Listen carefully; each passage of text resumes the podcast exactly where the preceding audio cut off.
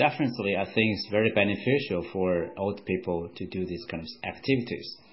Uh, basically, it can just train their brain and stimulate their mind. Uh, when they are doing this kind of puzzles, they have to keep thinking. So it can activate certain part of the brain and uh, make it very active. Especially, they have to use the memory uh, to figure out some uh, puzzles, and they have to do the logical thinking. So this kind of activities can basically help them avoid dementia, which is a kind of a deterioration of the brain. Uh, this kind of disease is very common for many old people.